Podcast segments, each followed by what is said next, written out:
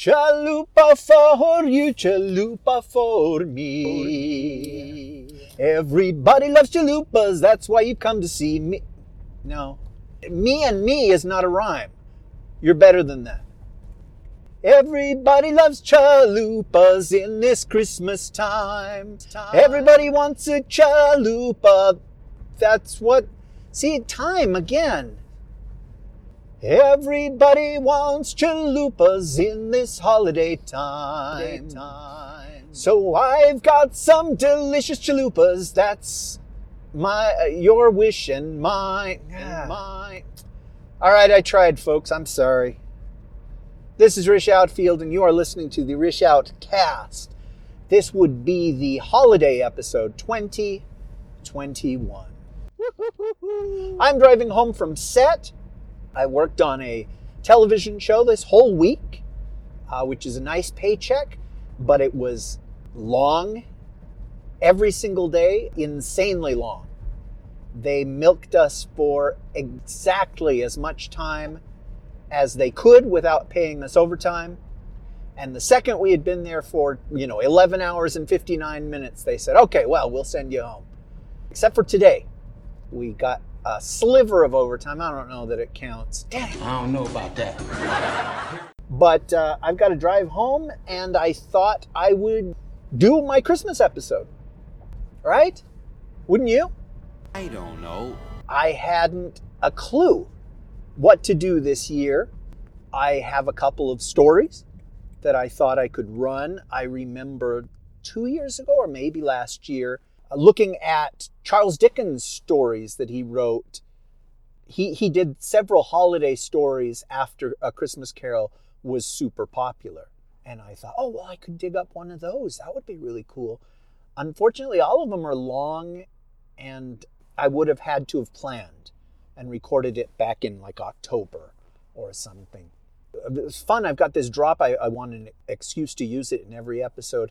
As you know, Bob. As you know, Bob. I went to Europe uh, very end of October and beginning of November. And when I came back, there was three or four feet of snow at the cabin. So I couldn't go back to the cabin, get my stuff. My clothes are there. The exercise bike I bought is there. My food is all still there.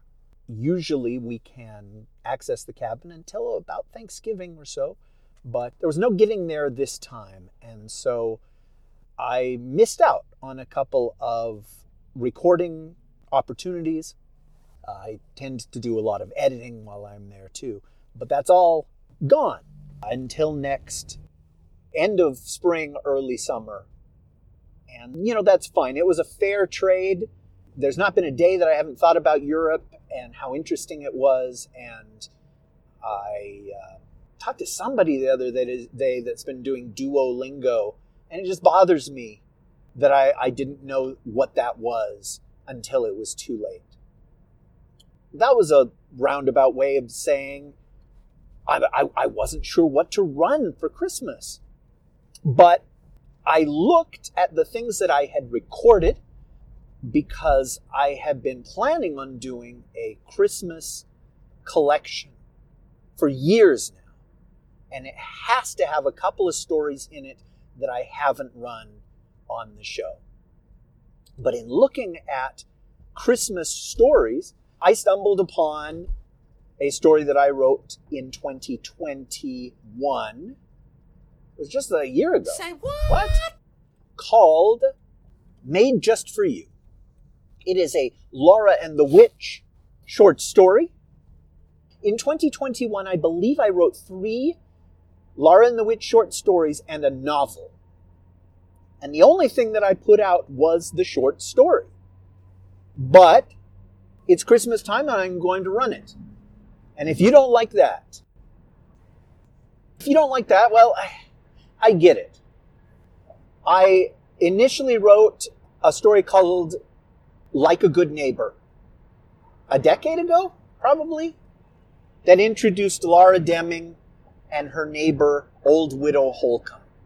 And then in the years since then, I have played with continuing that story until eventually I wrote a sequel that was longer and bigger called You're in Good Hands. I have not run You're in Good Hands on the show. So, so this was the first story that I wrote after the second book. And I had a conversation with somebody about the continuity of the stories that they that they jump all over in time, like the Conan the Barbarian stories.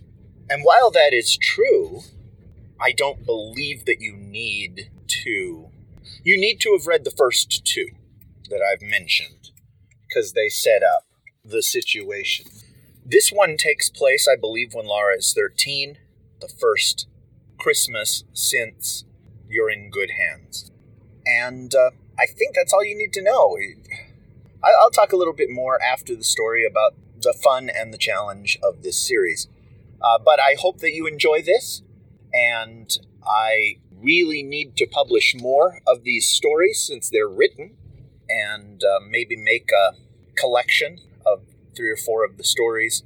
Uh, as far as I know, the collection that exists now is just the first two novellas. But it, it's the holidays, and I did want to have a holiday story out this year. And so this is it. I'll see you on the other side. Made Just for You Alara and the Witch Story. Written and narrated by Rish Outfield. Laura Deming had been settled down in her new life for almost a year now. But this was her first Christmas in their new home, in their new town, in their new state. This was also her new family, just her and Victoria Holcomb, now going by Miriam Mirabilis, previously known as Old Widow Holcomb. Snow was starting to fall, and Lara was watching it through the window. For a moment, the old woman watched the girl watching, and felt that familiar affection, mixed with regret over the losses in her life. Literally everyone she had grown up with, so many years ago, was dead, even if they had had access to witchcraft to prolong their lives. Her three husbands were all dead too, two of them by her own hand, though the first one had not been intentional. She had to face it. Laura Deming was her family now, just as all Laura had any more was Holcomb herself. The witch had placed a spell on the girl, right before they had moved here, that in the unlikely event that Laura encountered anyone from her old life, a cousin, an aunt, a classmate, they would think she was a stranger. It was a spell she had designed to make the girl safer, but it had only served to make her feel more alone in the world. Laura would get over it. She was smart, talented, and might one day be quite pretty, depending on her skin and diet and genetics. And with a wise guardian to guide her, she could accomplish much, maybe even greatness. But she was quite young, was at an emotional age, and had been through the loss of her family, which many girls would not be able to overcome. Deep thinking, Lara, or just wool gathering? Holcomb asked. Lara flinched, unaware the witch had been there, though she should have been used to it by now. She wiped at her eyes and pretended she had not been crying. What does wool gathering mean? Just something people used to say. Probably from plantation days. But it means being indolent. What does ind... Lazy, carefree, shiftless, not amounting to much. Yep, that's me, Laura said, and by the set of her shoulders, she was about to go to her room and lock the door and listen to mediocre and cliched music designed to help her revel in her melancholia. You did your homework, didn't you, girl? Holcomb prompted. Yes, the girl said, all too quickly. Yes, Holcomb repeated. Yes, what? I'm, I did most of it in class. There were like eight questions left, and now those are finished. Then you're not indolent at all, are you? It was the closest she could come to a tender compliment. Holcomb's upbringing had not included gentleness or indulgence. But she was well aware that this generation had ludicrously heightened personal sensitivity and required a bit more measured touch. Laura didn't respond. She just turned her full attention back on the falling snow outside. Well, at least it wasn't on her phone. Holcomb felt like she had to say something more. She asked, What are you thinking about? And surprised herself by actually caring what the answer would be. Just Christmas. And home, Lara said, not turning her way. There was nothing the old woman could say about that. She'd been on her own for decades now, not needing a family other than herself and the occasional friend she made, or lover she took along the way. Still, she said, Ah, I understand. She wanted to comfort the girl, who had watched her family die in an auto accident while she emerged unscathed. But warmth just wasn't in Holcomb's wheelhouse. The old woman had work to do, so she turned to go.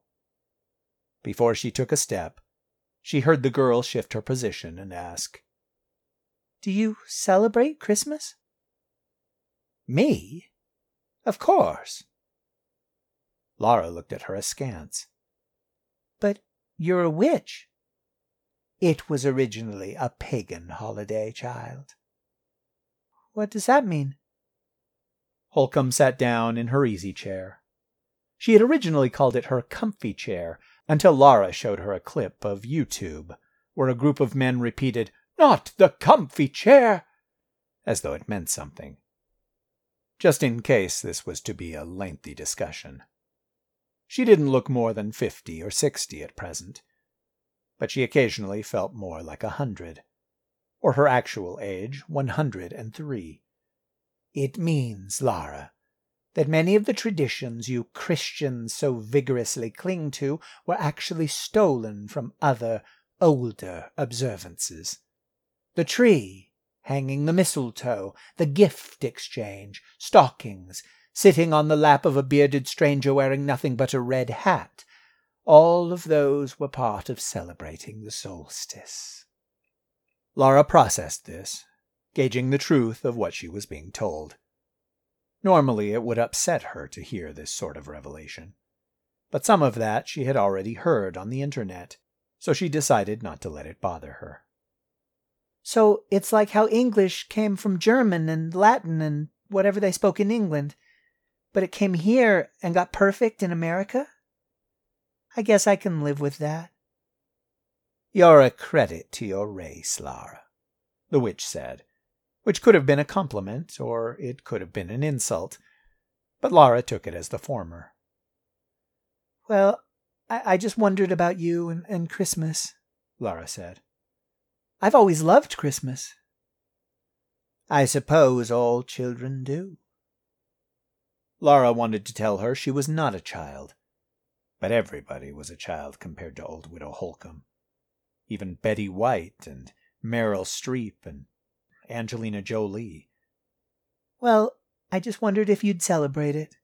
If we'd have presents and stuff. The witch had not considered it, any more than she'd bake a turkey for Thanksgiving or give natives smallpox for Columbus Day.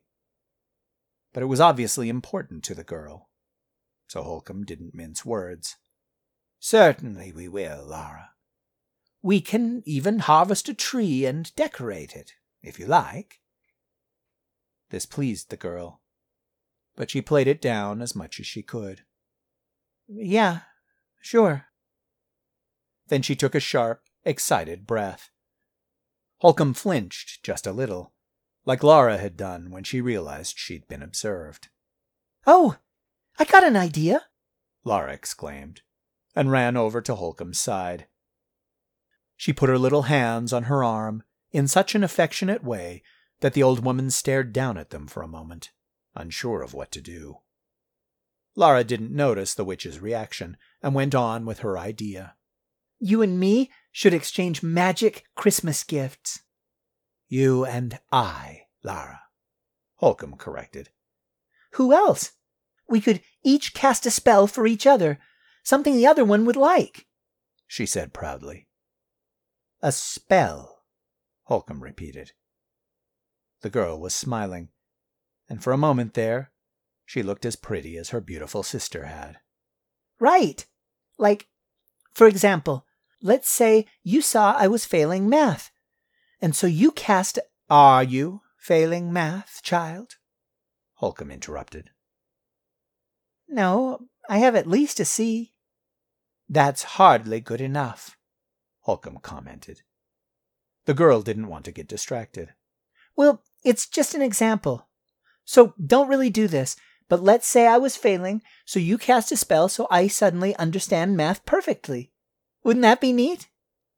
Very neat, child, Holcomb deadpanned. Of course, you could just open a book once in a while. That's a type of magic, I hear. Lara ignored her.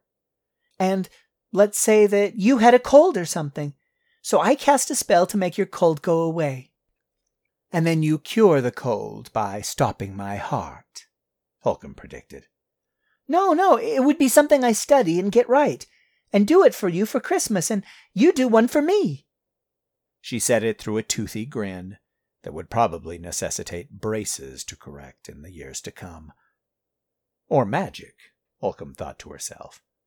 That could be done, in the same manner as fixing bones so they healed straight, or charming limps so they faded away.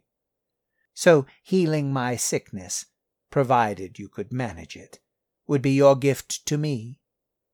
Yeah, sure. I mean, you could get me something else, like that sweater I liked, or a trip to the ice cream shop, or something. In December, child? Holcomb asked, dubious. Sure. Ice cream still tastes good when it's cold outside. Or you could cast a spell so the ice cream is hot, but it doesn't melt. Holcomb squinted at her.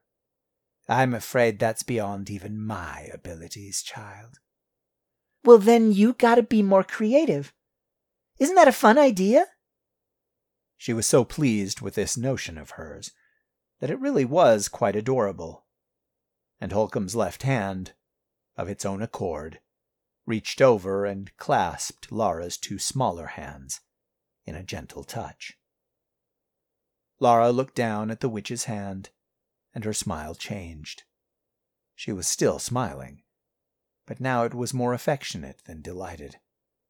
And I'll get you a card or a snow globe or something, too, if you don't trust me to cast a good spell. I don't, in fact. So find me a snow globe with goblins or black cats or a woman sodomizing a village elder in it instead. Yeah, right, Laura said, and laughed. She actually laughed at something Holcomb had said. A pre Christmas miracle. The witch took a moment to appreciate what had passed between them, and then decided to ruin it. Ignoring an ugly truth didn't make it any less ugly, her mother had said. Her mother being such a great beauty that she had been known to woo men of her village right before they reached their wedding beds, just for the challenge of it. Of course, this sounds like the recipe for something going terribly wrong, which I have to sort out at the last minute. Not this time, Laura promised and then even she seemed to realize that her statement was ludicrously naive. Well, we can get the reset button set up anyway, just in case. Holcomb didn't really get the reference, but she understood the sentiment. I think I can whip something up. Though if I were the least bit clever, I'd have a counterspell ready every time you try to cast a spell. Lara stuck her tongue out at her then broke away and grabbed up her backpack from where she'd set it on the table. Well, I'm going to do my homework now, she said. Is that a euphemism? Holcomb asked. her lip curling. You really are too young for that sort of thing. My history homework, Laura clarified, sounding exasperated. You said you'd finished your homework, Holcomb said, aware this was sounding suspiciously parental. That was math. This is for U.S. history. Holcomb smirked. Let me save you the suspense. It was the white man's fault. Yeah? The girl had heard this kind of nonsense before. According to the old woman's politics, even Laura was lumped in with the white man. The Louisiana Purchase? That was the white man's fault? The witch hadn't intended the statement to be anything other than a sardonic generalization, but if the shoe fit. Why, yes, actually. Exactly that. Oh, okay. I'll just put that in my report. See what kind of grade I get. Then the girl smiled again. So, do we have a deal? I met your history teacher. He will not appreciate your attempt to. He- no, not that. Laura interrupted. For Christmas, you and me exchange spells instead of presents. Yes, indeed. But try not to bite off more than you can chew. I won't, promised the girl. But she hadn't even considered the statement. This new development might turn out to be more trouble than it was worth.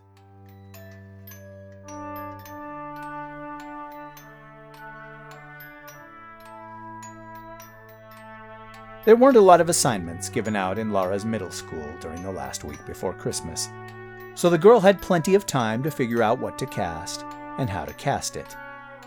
Holcomb, despite not bringing any books with her from her old home to her new one, had a library of obviously old and undoubtedly rare spell books to check through.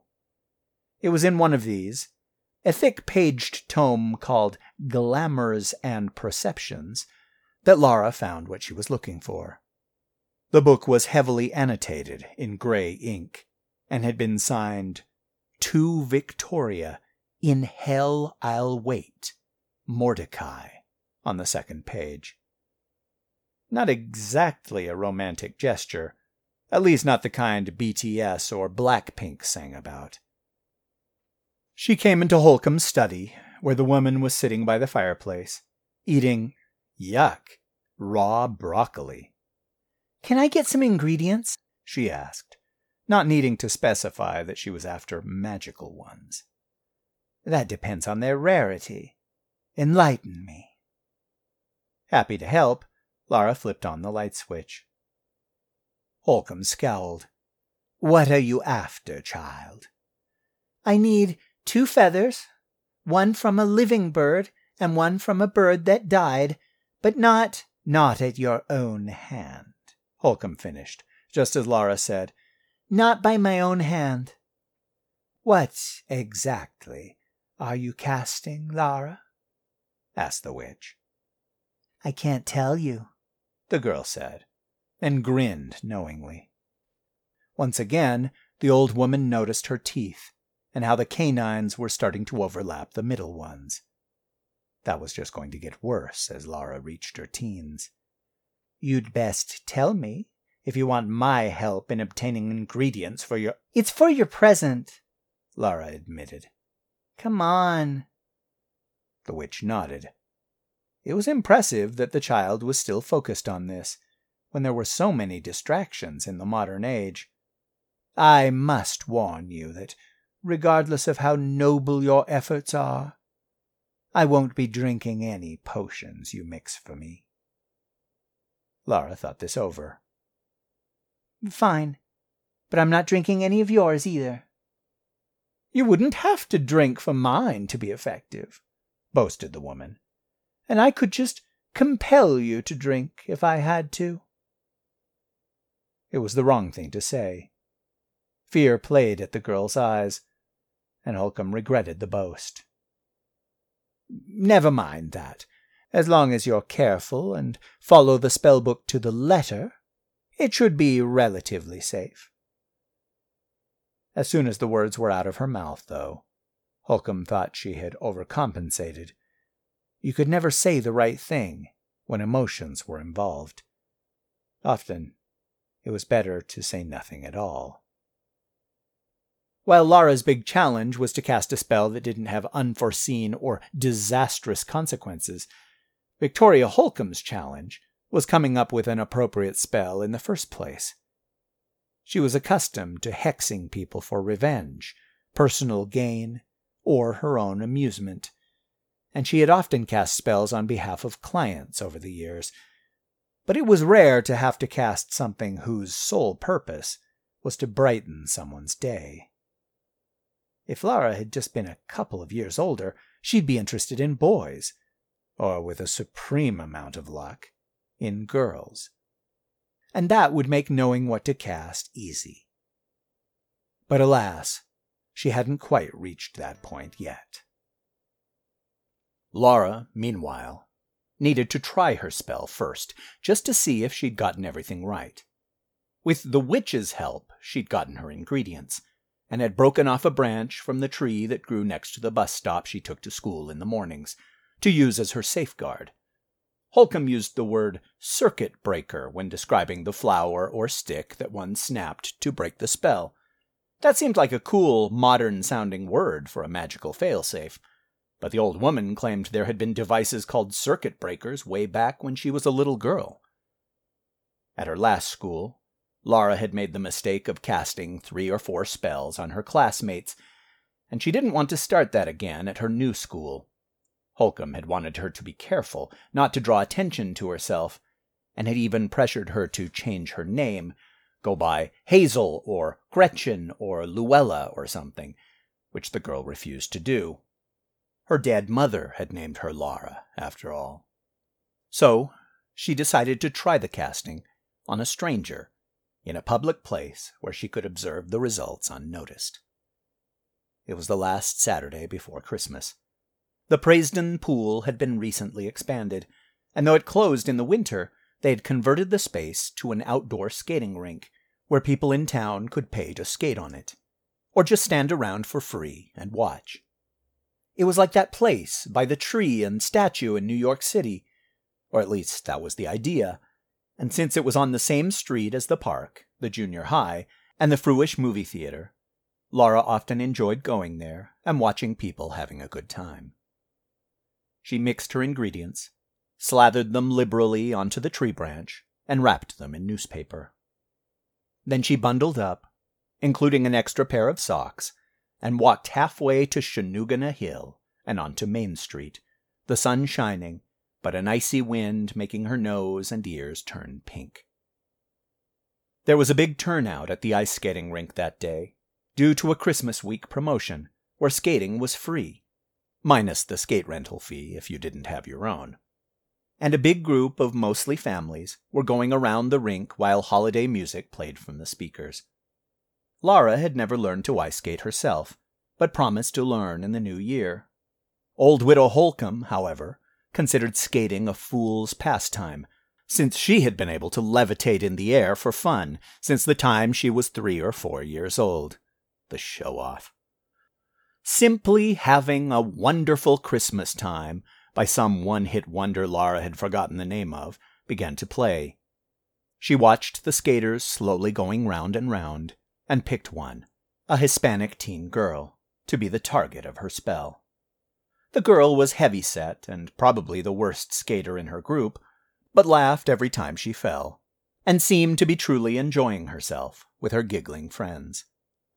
So Laura unwrapped the branch, chanted a few words of Latin she had written on a notebook page, and pointed the stick through the fence that surrounded the Praesden pool area like it was a pistol, or more accurately, a magic wand. When the girl, who it sounded was named Hannah or Anna or something, shakily went past, Laura muttered, Libet vobiscum, and felt a jolt in her hand from the stick. It didn't shoot out a beam or make any Harry Potter type blast, but she knew it had done something. Hannah Anna kept skating, still not quite able to go where she wanted the skates to take her, and almost going down on all fours before catching herself. Maybe Laura shouldn't try ice skating in the new year after all. Two people saw her do this, and one of them applauded while the other called out, Good save! The skater tried again, moving less gracefully than even the little kids that were out on the ice. But as she went around the track this time, people seemed to notice her efforts. Keep going, Laura heard a woman shout. Lo puedes hacer, one of her friends said, which Laura didn't get at all, and patted her on the back. Hannah Anna laughed and got three or four good strokes or pushes or whatever in a row. A family, all holding hands, greeted her as she went past. You're doing great! The dad, who looked funny trying to skate with jeans and a cowboy hat on, called to her. Laura saw Hannah Anna squint at this, perhaps wondering if people were making fun of her, but went back to laughing when she almost hit into one of her friends who pinwheeled her arms melodramatically as the girl swept past her. Better, better, her friend told her, and the especially poor skater took inspiration from this and went around the track with more confidence than before. A teen boy with more acne than five average high schoolers waved at her as she went past and said, I've always loved you, Anna. The girl did a double take at this, trying to see who had said that, and the motion of her upper body caused her to lose her balance, her feet going up as she landed hard on her back, the momentum still moving her along a few feet. There was a collective gasp from the skaters as it happened, as though Anna had landed on her face, maybe getting an ice skate in her eye in the process. People ran over to help her, even children, at least a dozen of them, to the point where Laura couldn't see the fallen girl at all anymore. And then she was up again having been bodily lifted by 20 or more hands, almost like people did at concerts where they'd ride on top of audience members in YouTube videos. The fact that everyone was paying attention to her was not lost on Anna. She nodded and skated on, showing everybody she was all right. Is that girl okay, Mommy? A little girl dressed from head to toe in pink asked right beside the fence. I think so, Avery, her mother said, and added, Thank God, for good measure. Laura watched Anna skating for a couple more minutes, her and her friends the focus of affection and encouragement from everyone they saw. Laura saw her skate up to the pimply teen boy who had distracted her before, say something, and give him a high five. He watched her, red faced, and then skated after her, easily catching up with Anna. One of her friends did a figure eight around him, accidentally slapping his butt as she did it. But he only had eyes for Anna. All right. Pretty good, Laura said to herself. She still held the stick in her fingers, and, though tempted to just let the casting continue, snapped the branch with her hands, terminating the spell. As soon as she did it, people went back to what they were doing, focusing on their own groups and families and letting Anna and her friends go on with their business. Only the boy with the bad skin continued to shower her with attention, and that seemed fine with Laura. She walked back home, listening to music on her phone, not even feeling the cold December wind as it blew on her back.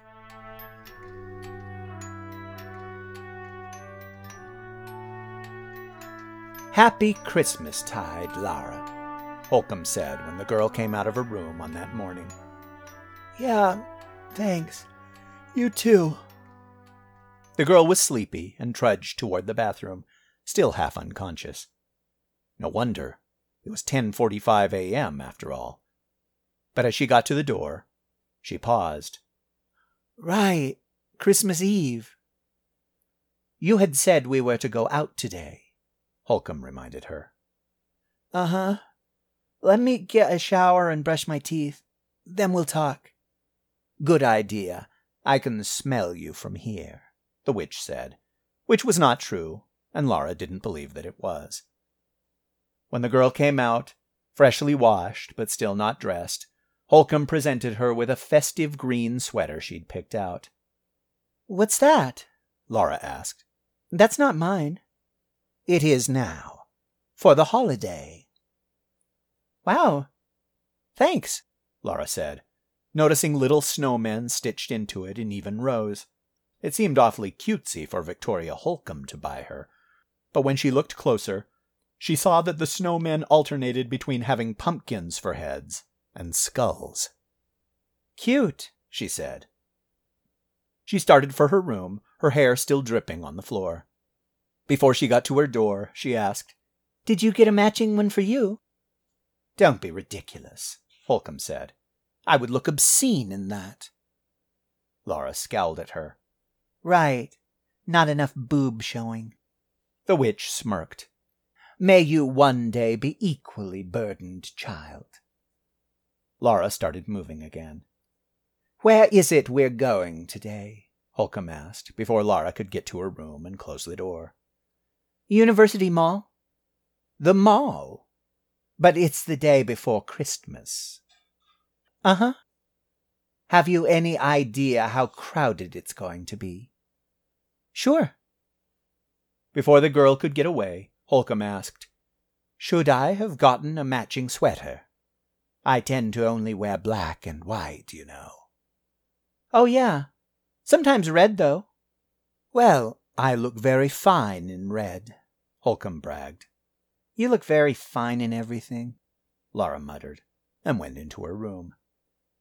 After lunch, a mostly vegetable gumbo Holcomb had prepared without Laura seeing her open a can or turn on the stove. They got in the old woman's Mercedes and drove out of town toward the mall. Are you sure about this? Holcomb asked as they got on the freeway. We can go anywhere you like, you know.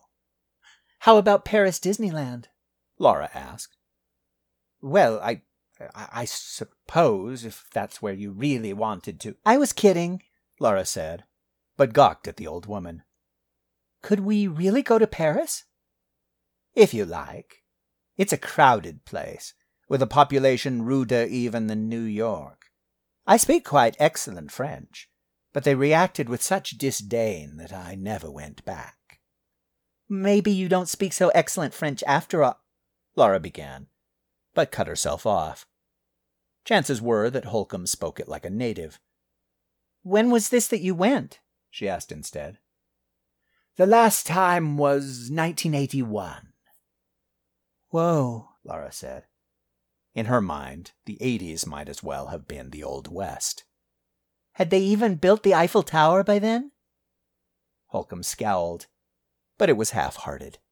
Yes, but it was only the Eiffel ladder at that point. Laura laughed. Last time, you said. How many times have you been there? Half a dozen over the years. But you'd never go back? Doubtful. Eighty one was the last time. Holcomb ignored a car that was trying to get her to move out of the fast lane, despite only going sixty in a seventy five. About the third person to make light of my accent was too many. We left for Germany the next morning, about the time the papers were reporting an epidemic of Parisians biting off their own tongues. Laura's expression changed as she contemplated this rather dark turn, and asked if she could turn on the heater. She turned it on, turned it up, and the old woman turned it down again. What's your favorite country to go to? Laura asked after a moment. I'm fond of Spain, Belarus, what used to be Czechoslovakia, El Salvador, Greece, Sicily, Cuba, Tobago, and San Tropez, among others. Laura wasn't sure if she'd made any of those up, but asked, How about Canada? Oh, gods, no. Never Canada, Holcomb said sourly. Promise me you'll never go there. But Niagara Falls is in Canada. Promise, Holcomb growled. I, I don't know that I can do that, but I'll try. Sometimes that's all we can do, child. Even I have managed to let myself down, despite having the noblest intentions. She gave Laura a sidelong glance. Are you sure you'd like to go to the mall? There are malls in Canada, Laura told her, for no reason she could think of. Do not mention Canada again, Laura. It's a cold, lifeless place with stout, cheerful people whom I despise. What does stout mean? Fat? I meant it as tough or strong. But yes, it can mean fat. Well done. Laura smiled at that.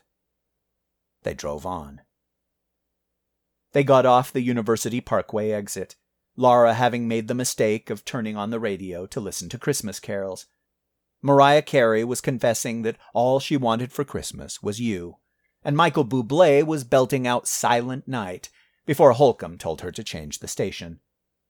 Nearly every one of them was playing holiday tunes, from Eurythmics' Winter Wonderland to Nat King Cole's Christmas song, from Flo Rida's What Child Is This to Justin Bieber doing Santa Claus is Coming to Town.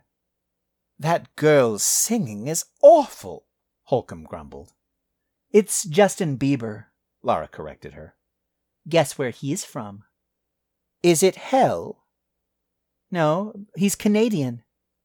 Holcomb shuddered theatrically. As if I didn't have enough reason to despise him. Do you even know who Justin Bieber is? I've heard the name. Sometimes I have a spell that requires virginal discharge, and. Hmm. She too changed her mind and stopped talking. Changed the station. The next one was doing Carol of the Bells, and to both of their surprise, Holcomb told her to leave it there.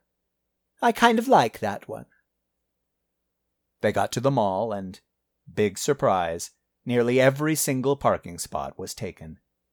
They had to circle the aisles, and finally, when they saw a car backing out the next row over, a big white SUV started signaling that it was theirs. Holcomb muttered something that might have been a profanity, but more likely was a spell, because the SUV took off their blinker and kept driving, letting them take the space. But maybe it was just the Christmas spirit. They got out of the car, tiny snowflakes starting to come down all around them. This place is going to be a madhouse, Lara. Holcomb bitched. Maybe they're all here to see Santa, said the girl. She had her school backpack with her and was fishing around for something inside it. A few rows over, there was a loud crashing sound as the white SUV tried to park in a spot where a police car was sitting. Holcomb blinked in mock surprise and exclaimed, What on earth could that have been? While she looked around, pretending not to know what had happened, Lara pointed her new stick, this one looking almost exactly like a Harry Potter wand, at her and said, Libet vobiscum, to her. Then she put the stick back in the car on the seat before it could be seen. The devil was that? Holcomb asked the girl. What do you mean? That sound? I think somebody just had a bend your fender. I don't care for the big sports vehicles. What can I say? Laura handed the old woman, who looked like a youngish grandma today, her scarf and said, Shall we go? She put out her elbow, like a fancy gentleman in a Jane Austen movie. Shall we? repeated Holcomb, taking her arm like a good sport. Where are we going exactly? If it's the Disney store, I will summon wasps on you, girl. Really? In December? Laura asked. You'd prefer boll weevils? Laura didn't know what those were, but could imagine the worst. We'll just walk around, watch people. Tell me what boys you think are cute. Holcomb pulled away from her. Are you out of your goddamn. Or we could go to the Disney store. I like their Olaf plushies. No, fine. Boy watching is acceptable. She took Laura's arm again, and they went toward the mall. An older man with bags from Hallmark, Mr. Mac, H&M, and Taipan trading stores in both arms saw them coming and shifted everything awkwardly to one arm so he could pull open the University Mall doors for them. Laura and the witch went through the doors past him. Happy holidays, he said, while visibly straining. Thank you, young man, Holcomb said, which might have been intended as a joke, but was actually the truth of it, compared to her anyway. He beamed at her, and Lara briefly considered helping him with his many bags, but he reshuffled and went out into the cold with little difficulty. This was the entrance to the section of the mall that housed Santa's pavilion, and a line of families, mostly moms and grandmothers, were lined up to give their children a last minute interaction with Santa Claus and blow $15 a pop on a photograph. As Laura and Holcomb walked past, several of the people in line looked over and smiled, waved, and one little girl, maybe four years old, said, Thank you, lady. Holcomb side eyed the child, ignoring her as best she could, but Laura could see her body language change slightly. A heavy set lady, holding a toddler in her arms, pointed to the witch and said, in a language sort of like Spanish, something to the child. A moment later, the toddler said, Buon Natale, and beamed proudly. Lara grinned at them and waved. Holcomb kept walking, muttering to Lara, Which store did you need to go to? I'll know it when I see it, Lara said, who had no plans to go to any store today. A couple of teenaged boys, a grade or two older than Laura, were taking turns hitting each other on the arm and saying words like pussy quite a bit too loudly, right until they saw Holcomb approach. Then, as though zapped by invisible cattle prods, they comported themselves and said, Merry, Christmas. in unison at Holcomb and Laura. One of them, the less cute one, unfortunately, eyed Laura and said, Hey, as they walked by, causing only the tiniest bit of red to grow in the girl's cheeks. Lara, old widow Holcomb asked under her breath, why are all these people looking at us? Looking? Lara repeated, as innocently as can be. She glanced behind them. The two teenaged boys were following them, dazed, almost dreamlike expressions on their faces. Maybe it's that scarf you're wearing. You're right, it is a pretty color. A mall security guard gave Holcomb a thumbs up, and the two teen boys watched her walk away with a combination of awe and horniness. Man, I wish my mom looked like that, one of them stage whispered to the other. I wish she did too, his friend said. I'd spend the night every Friday. Lara snickered at that, and wondered if the old woman's hearing was good enough to have appreciated it. Since she made no comment, Lara figured it wasn't. In the center of the mall, they walked past the big North Pole setup with Santa on it and turned right. Why, hello there, called a male voice behind them. They whipped back around to see the department store Santa on his platform, standing up and gesturing with his hands. Everybody look at that nice lady there. Thank her for all she does, will you? And at least a hundred people did so. Holcomb was visibly alarmed as the two of them kept walking past BoxLunch, the Jesus painting alcove, and toward the dreaded Disney store. Lara, she hissed at her, as quietly as she could manage. What the hellfire are they on about? I don't know, Lara lied, trying not to grin, but failing. I think they just appreciate you. Maybe even love you. Holcomb stopped in her tracks, and the people walking behind her moved quickly out of the way, some of them even apologizing. She gave them a nod, then looked back down at Lara. You did this, didn't you? Cast something on all of these people. When? How did you get here? I, I didn't. You can't know how to self conduct. Did you astral project? How did you manage that?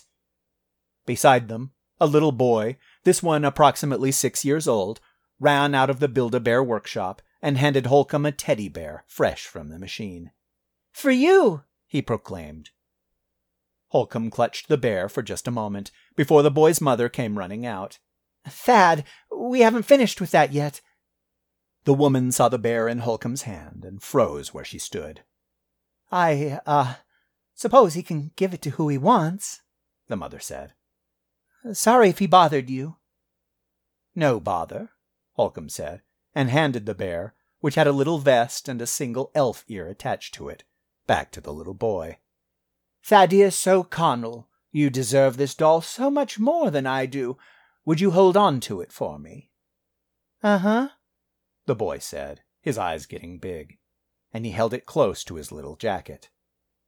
Thank the nice lady, the boy's mother said. Then, after he had done so, she ushered him back into the store, where Laura heard her say, You take good care of that, Thad. It's extra special now. Laura had to force her grin from her face. Again. So, this is all your handiwork? Holcomb asked Laura. Not sure. It's hard to say. Maybe these people just love you. And Holcomb blinked at that. The spell hadn't been placed on all these strangers, but on her. And it was. It seemed to have worked wonders. A tall man in a nice suit was walking in their direction. He did a double take when he saw Holcomb and made a beeline for the woman, bumping unknowingly into a gorgeous twenty something on a cell phone. He was completely oblivious to her, hot as she was. Uh, maybe we should go, Laura said. She reached into her jacket for her circuit breaking stick, loath to fracture it now, but did not want a six and a half foot stranger to start kissing her legal guardian, even if she'd normally find it hilarious. But the tall man merely raised his hat at them, like he'd come all the way from the 1940s. Merry Christmas, ladies, the tall man said, and kept on walking. No, no, Holcomb said. Let's at least walk to the other side of this row. Uh, for exercise, I mean. Okay, Laura said. And they did.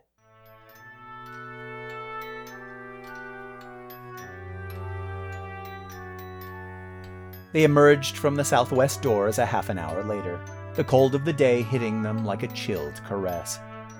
So, how was that? Laura couldn't help but ask. Rather wonderful, I have to admit. Of course, I might have gotten that same reaction had I worn my black silk Mansfield dress. You ought to retire that dress, Auntie, Laura said. You shouldn't show that much boob unless you're breastfeeding. The witch laughed, and it seemed genuine. They neared their car, and an ugly, scary looking dude got out of his tricked out Mazda 3 and took a step toward them so sudden that they both flinched away from him. You want me to scrape your windshield? he volunteered, showing a mouth of mostly silver teeth. No, thank you, Holcomb said, sounding positively gracious. But you have a good holiday, won't you? Shit, I will now, he said, and marched toward the mall like a proud ten year old. Before they got in the car, Holcomb asked, So what was it, exactly, that the people would greet me festively? The spell, Laura asked. Or that they feel compelled to show me respect? Sort of. They were supposed to recognize you as someone they loved. Not sure it worked 100%. Well, seemed mighty close, Holcomb said, and unlocked the doors. Laura opened the passenger door, took out the stick, and instead of snapping it, just kept it with her for the drive. Holcomb got in beside her and started the engine. And how did the spell affect you, child? Laura hadn't considered that. Oh, I don't know. I don't think it affected me at all, she admitted, which was pretty lucky. Holcomb just looked at her. It was a long enough look that Laura Deming started to feel uncomfortable. Then Holcomb put on her seatbelt and said, Not bad, girlie. Not bad.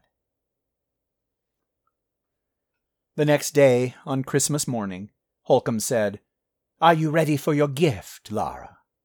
Sure. I'm afraid it won't compare to the one you gave me, I must admit. That made Laura feel pretty accomplished. Of course, I would never be that sentimental, so it's a moot point, Holcomb said, ruining the moment. They went into the living room, where there was no tree, but there was an antique snowman display sitting on the coffee table. It had creepy, shark like eyes and a top hat, and reminded Laura of one of those jump scare horror movies where the single mother has a socially backward child with a mop of unruly hair and an imaginary friend. Holcomb had boasted that the snowman was made of asbestos, some material they didn't make anymore. Laura suspected they didn't make it anymore due to sheer ugliness. Holcomb had laid out various candies and cookies around the snowman's base and put several chocolate covered raisins in a pile at the snowman's rear. Pretty funny. Sleep all right? Holcomb asked, and before she could answer, added, You did break the spell you put over me, didn't you? I told you I would, Lara said, though she had waited until after midnight before snapping the twig in two. It would have been hilarious to see the witch discover people still loved her wherever she went, in spite of her personality. That's good. If you hadn't, I'm afraid you'd have been eaten by rats during the night. Laura called her bluff. Do they even have rats here? These would have been rats from hell, child. Much nastier. Ah, like you, Laura couldn't help but reply, but the sides of her mouth were rising as she did it. Exactly like me, Holcomb said, and handed Laura a brown paper sack sealed with a single staple. Laura thanked her and opened it, removing a cozy looking, salmon colored sweater in it. Hey, it's pink, my favorite. Well, no, I'd say this was champagne. Pale dogwood, we used to call it, with a bit of amaranth, perhaps. Lara studied the sweater. Not pink. Maybe you're seeing something different than. There are different shades, Holcomb grumbled. Anyway, it's charmed to grow as you grow. Should last five or so years. Yeah? Lara asked, dubiously. She liked the sweater, sure, but she wasn't sure she wanted to still be wearing it at eighteen. It will clear your skin each time you wear it, added the witch. Should prevent acne, uh, most of it, anyway. Maybe Laura would be wearing it for the next five years at that. It was a pretty thoughtful gift, if less flashy than she'd been expecting. Laura appreciated it and thanked her. Holcomb reached behind her comfy chair and produced a mason jar with what looked like a fire or a lit candle in it. And here's something I thought you'd enjoy a little pet of sorts. She handed it to Lara, who was careful with the glass, afraid it would be hot to the touch. It wasn't. What do I do? Open it? Of course you open it. Lara did so, hesitant. She let out an involuntary yelp as something round and flaming leapt up out of the bottle and past her face. It was a ball of fire, approximately the size of an apple or baseball, and instead of burning her, it floated in front of her at eye level, like a drone. She could hear a light crackling coming from it, like a campfire that's burned down to cinders. What is. she began, but closed her mouth as she sensed the fireball looking at her as it floated there. It had a presence, like a living thing, and it moved closer and farther away from her face, as though it were an animal. There is a card, Holcomb said from her chair. Laura didn't want to look away from the flame creature, but made herself do so long enough to pick up the tiny envelope, tied to the bottle's lid, and struggle to open it. Inside was indeed a very small note, written in Holcomb's impossibly precise hand. She read it over. Lara, this is our first Christmas living together, and I thought you might enjoy a pet. You found it hilariously ironic that I have a cat allergy, and dogs tend to see me as their enemies, so I made something for you. It will follow you, keep you warm, and try to entertain you. If you wish it to return to its bottle, simply say Elospore if you wish for it to be visible only to you, say Cudbantia. If you tire of its presence and wish for it to cease to exist, die. Tell it Silg Fromnir. That last bit is permanent. I hope you find joy and brightness in the holiday season, as you seem to have brought these things to my life. Toria Holcomb. Lara looked up from the note, wondering if she might need glasses, and saw the ball of fire still floating there, still waiting for her. She raised her hand to it, and it flitted around, not unlike a puppy. A flying puppy, that was. On fire. Uh, can it start fires? Like on the curtains? No, the flames are not technically here with us, in our dimension, so they won't burn anything. It can grow brighter or dimmer depending on your needs. Like a flashlight, you mean? Exactly. Would you like me to find you the words for brighter and dimmer? You mean you don't know? Nobody speaks Relucian any more, Lara. You'd be hard pressed to find a single grimoire in any collection, even among occultists. Lara couldn't make heads or tails of that explanation, but just nodded. These three words are fine, she said.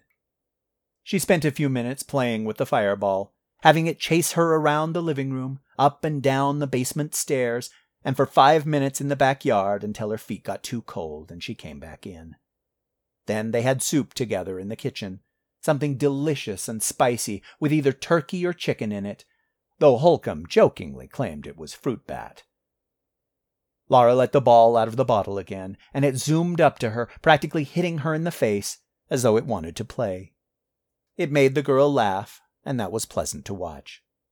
Perhaps you could give it a name, the witch said, if you like. That would be fun, Lara said, and played fetch several more times with it, only using the creature as the ball. When it came back to her the next time, she held it in her hands, looking it over. There were no eyes, no mouth, no limbs or head, but she felt it looking at her just the same. Aunt Toria, the girl asked, is it alive?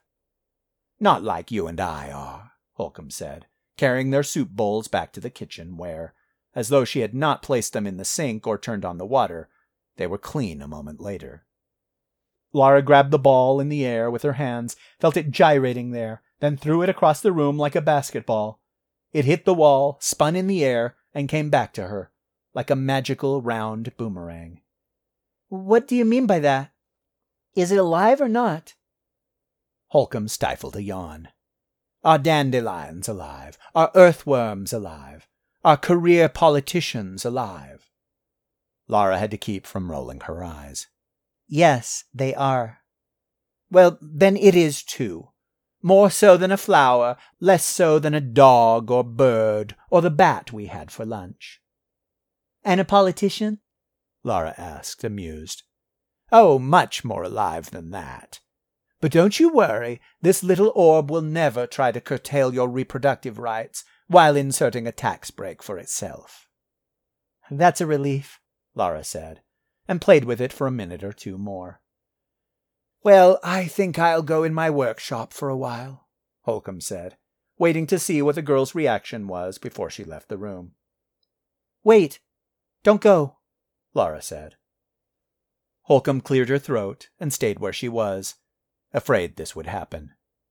The girl didn't want to be alone on this wretched day, and the attention of a flame soul was apparently not enough of a distraction. Lara ran in her bedroom and grabbed her backpack, fishing something out as she came back into the room, the ball of fire hot on her heels. She handed a small present to the old woman. Got you something else. You did? It's not much, said the girl. Well, I. Go ahead. Open it. Holcomb did. It was a snow globe, only not a Christmas one. It had been a Halloween snow globe with a witch on a broomstick inside it. Instead of white snowflakes, when you shook it up, tiny black spiders moved through the water, like a swarm of gnats. On the front of it, it proclaimed Happy Holidays, though it was obvious that the girl had whited out Halloween and written the substitute word in its place. Holcomb shook it again, watching the mass of black specks and the witch. Well, that's very nice, Lara. She sounded completely sincere. It was on clearance at the drugstore, Laura admitted, though she didn't know why. Only fifty cents. Quite a bargain, said the witch. She shook up the globe again. The fire soul watched it intently, hovering in the air between them. Best fifty cents you've ever spent. Merry Christmas, Auntie Toria, Laura said. Happy solstice, child, Holcomb said back. And they shared a smile. The end.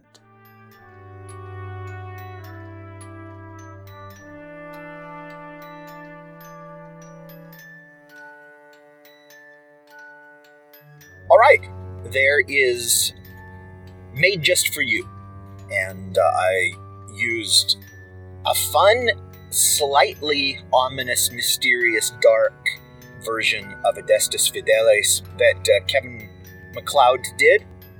I do try to mention him in every episode, but it's usually just in the creative. I guess Fake Sean mentions him in every episode that uh, his work is used.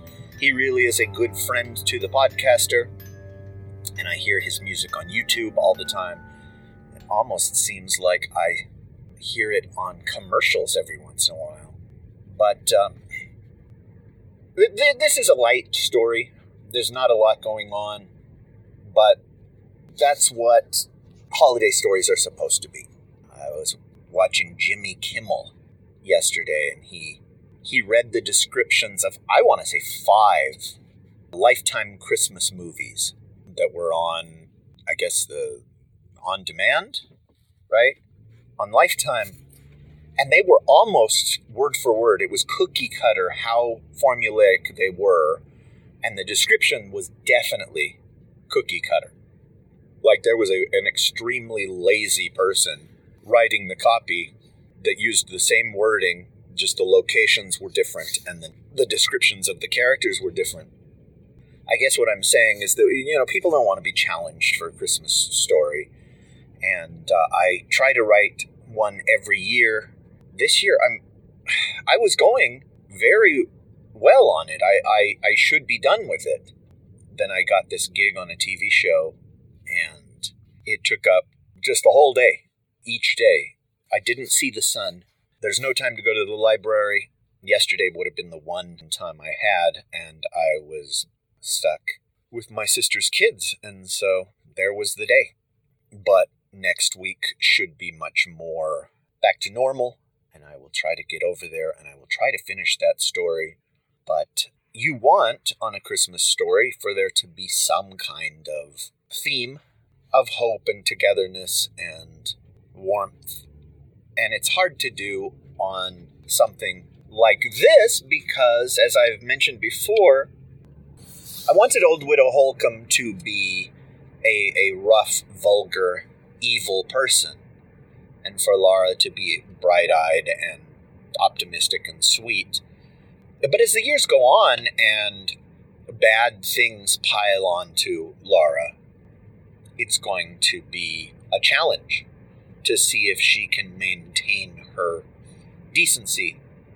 With Holcomb, it's not so difficult because uh, in caring for this girl and spending time with her and looking out for her, she does grow to care for Laura and see Laura as maybe a second chance to be a mother.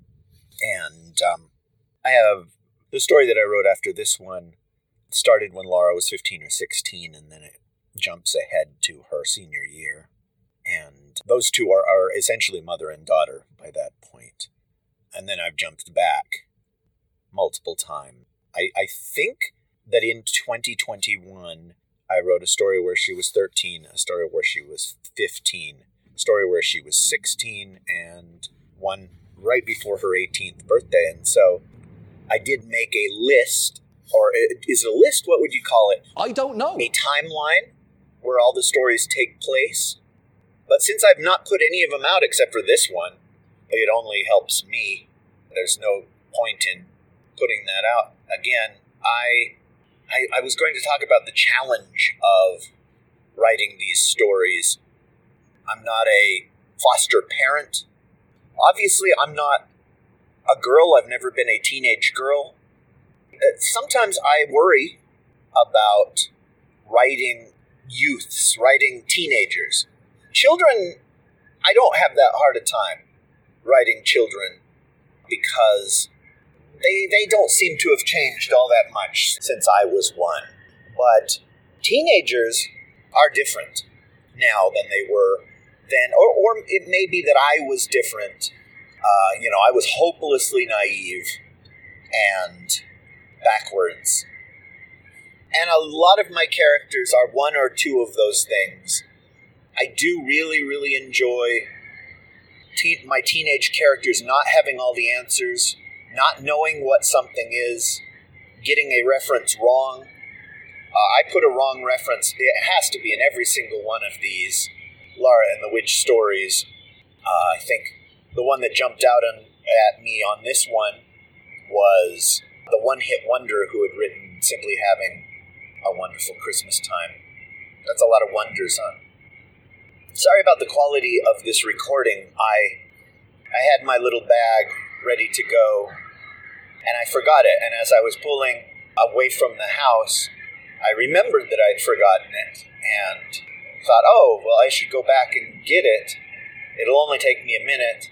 And then I thought, "Well, really uh, what do I have in there?"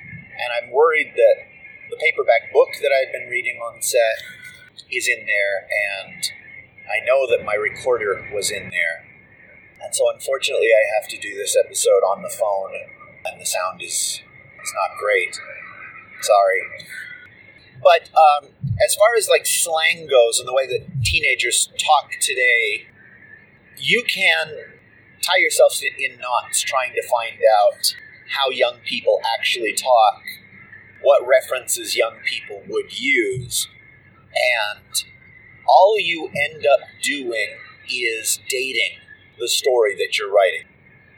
You know, every single teenager watched Euphoria the year that I wrote this, but putting references to them watching Euphoria just makes it of that time.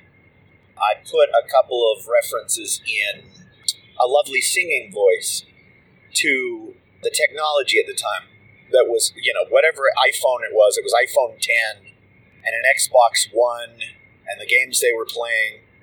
And when I wrote that, wow, okay, this is top of the line. This is brand new stuff. But now, if you read that story or listen to that story, it's dated. Uh, you know, that reminds me, I'm 100% sure I never ran that on the show. Maybe I ought to. That is in that next collection which is all but done. The only thing I need to do is have Big do the intro for it and do a word count on it so I'm, I'm sure that it's no shorter than the other four collections. I think I can have that out early 2023. I could have it out 2022 if I twisted Big's arm and said here, but he might want to read those stories so that he has something to reference. I tried to put only stories he was familiar with, whether they had been on my show or whether they had been on our show or they were stories that had something to do with him that I had shared with him before. But even so, there, there are going to be a couple of things that he's not familiar uh, with. I've never been asked to write the introduction to something. And so I'm not sure how much work that will be. But yeah, I, I think I'll run that in 2023 the trailer for the new Miles Morales Spider Verse movie just came out, and the character's mother says something at the very beginning, some kind of teenage slang to him, and he's like, Mom, no kid has ever used those words in that order. Hope I didn't ice your game, man. No one my age says those words in that order. You know, it's just a, a generation gap kind of thing that they're showing. I, I am sometimes afraid of that, of somebody saying, This is an old guy trying to write how teenagers talk. I could write a story about teenagers in the 80s and 90s, and people could still say that. Because everybody's youth is different everybody's experiences are different. They had friends, they had private jokes between their friends and words that only they and their friends used. That sort of stuff is universal, but at the same time, if you could go back in time and listen to you a conversation between you and your friends from when you were that age, you would wince because it's not Dawson's Creek. It's not Euphoria. Teenagers are not smart in the way that they talk. I, I, I'll just, I'll let that go. I had an idea for another Christmas story just this week. Another Lara and the Witch Christmas story. Uh, although it could easily be a Valentine's Day story. That's only two months away. We'll see. Uh, I could present the Valentine's Day Lara the Witch story for that day, but I, I wouldn't want to reward that day. We'll, we'll, like I said, we, we will see. I scrambled to put this out because I wanted there to be a Christmas episode on the Dunesteef. Big, big reminded me just the other day of how we would scramble to put out a Christmas episode. And probably the maddest I ever was at Big, ever, was the day that I gave up my Christmas Eve to edit an episode and have it all done. Uh, I was at my parents' house and my mom was like, "Hey, hey, come on, when are you coming out?" And I said, "Oh, I'm almost done with this. I'm almost done, you know." And finally, I got it sent to him. Woo! And now I could enjoy Christmas, and he didn't post it. He said he was too busy with his family to put it up, and I was upset about that. But he reminded me that uh, things get really, really hectic around the holidays, and it was always a struggle to get something out before Christmas. So if you're listening to this on the 27th, he's totally right. But uh, I hope that your Christmas is a good one, and I hope that my show has done something for you this year, hopefully made you laugh or entertain you. There are podcasts out there that are meant to enlighten or educate. There are podcasts out there that are meant to disturb to stir people up to do something about the injustices of life. There are podcasts out there about inclusion so that people can listen and say, hey, I'm not alone. Those are all great things. This podcast of mine is never going to be any of those things. But it is meant to entertain. I do my best to be interesting or amusing or thoughtful or genuine. And I may not always succeed, but I hope that it's more hit than it is miss. Hello, this is Rish Outfield. I need to take a moment to make a personal request. And that request is please, this holiday season, do not play Linus and Lucy from the Peanuts specials by Vince Guaraldi. I. Hey, hey. I said. I said, don't play it. Please. And there's a, there's a reason for this. It's not just that I hate it. And boy, boy, do I hate it. It's a, a public safety issue. I am afraid that if I ever hear Linus and Lucy again in a public place, that I will kill someone. So please, for the love of God, can we retire that song? Just do me that favor. When I am dead, you guys can start playing it again. And boy, it will make your celebrations all the more festive by playing that song. But won't someone please think of the children? Hey, that, that, that's not funny. You have a great new year. I've got these Euro trip episodes I need to finish putting out, and then we can go back to the way it was I did record another episode for a podcast that dares not speak its name, and I can run that either in between Eurotrip episodes or after. And then it, in the new year, who knows what will happen and what we will talk about. Send me suggestions if you want. Send me questions to the Q and A's. Send me your baby teeth. Happy holidays pleasant new year to you. I have been Rish Outfield. Have yourself, simply have yourself a wonderful Christmas time. Good night. This is fake Sean Connery. Whether you liked it or hated it, the podcast was produced under a Creative Commons 3.0 Attribution No Derivatives license, which allows free distribution of the show, but does not allow it to be claimed, edited, or sold, or for it to be bisected by a laser beam. The music therein, provided by Kevin MacLeod of Incompetech.com, was also under a Creative Commons license. Special thanks to Gino the Divino Moretto for the logo he designed for this podcast. Please see it in your heart to forgive him.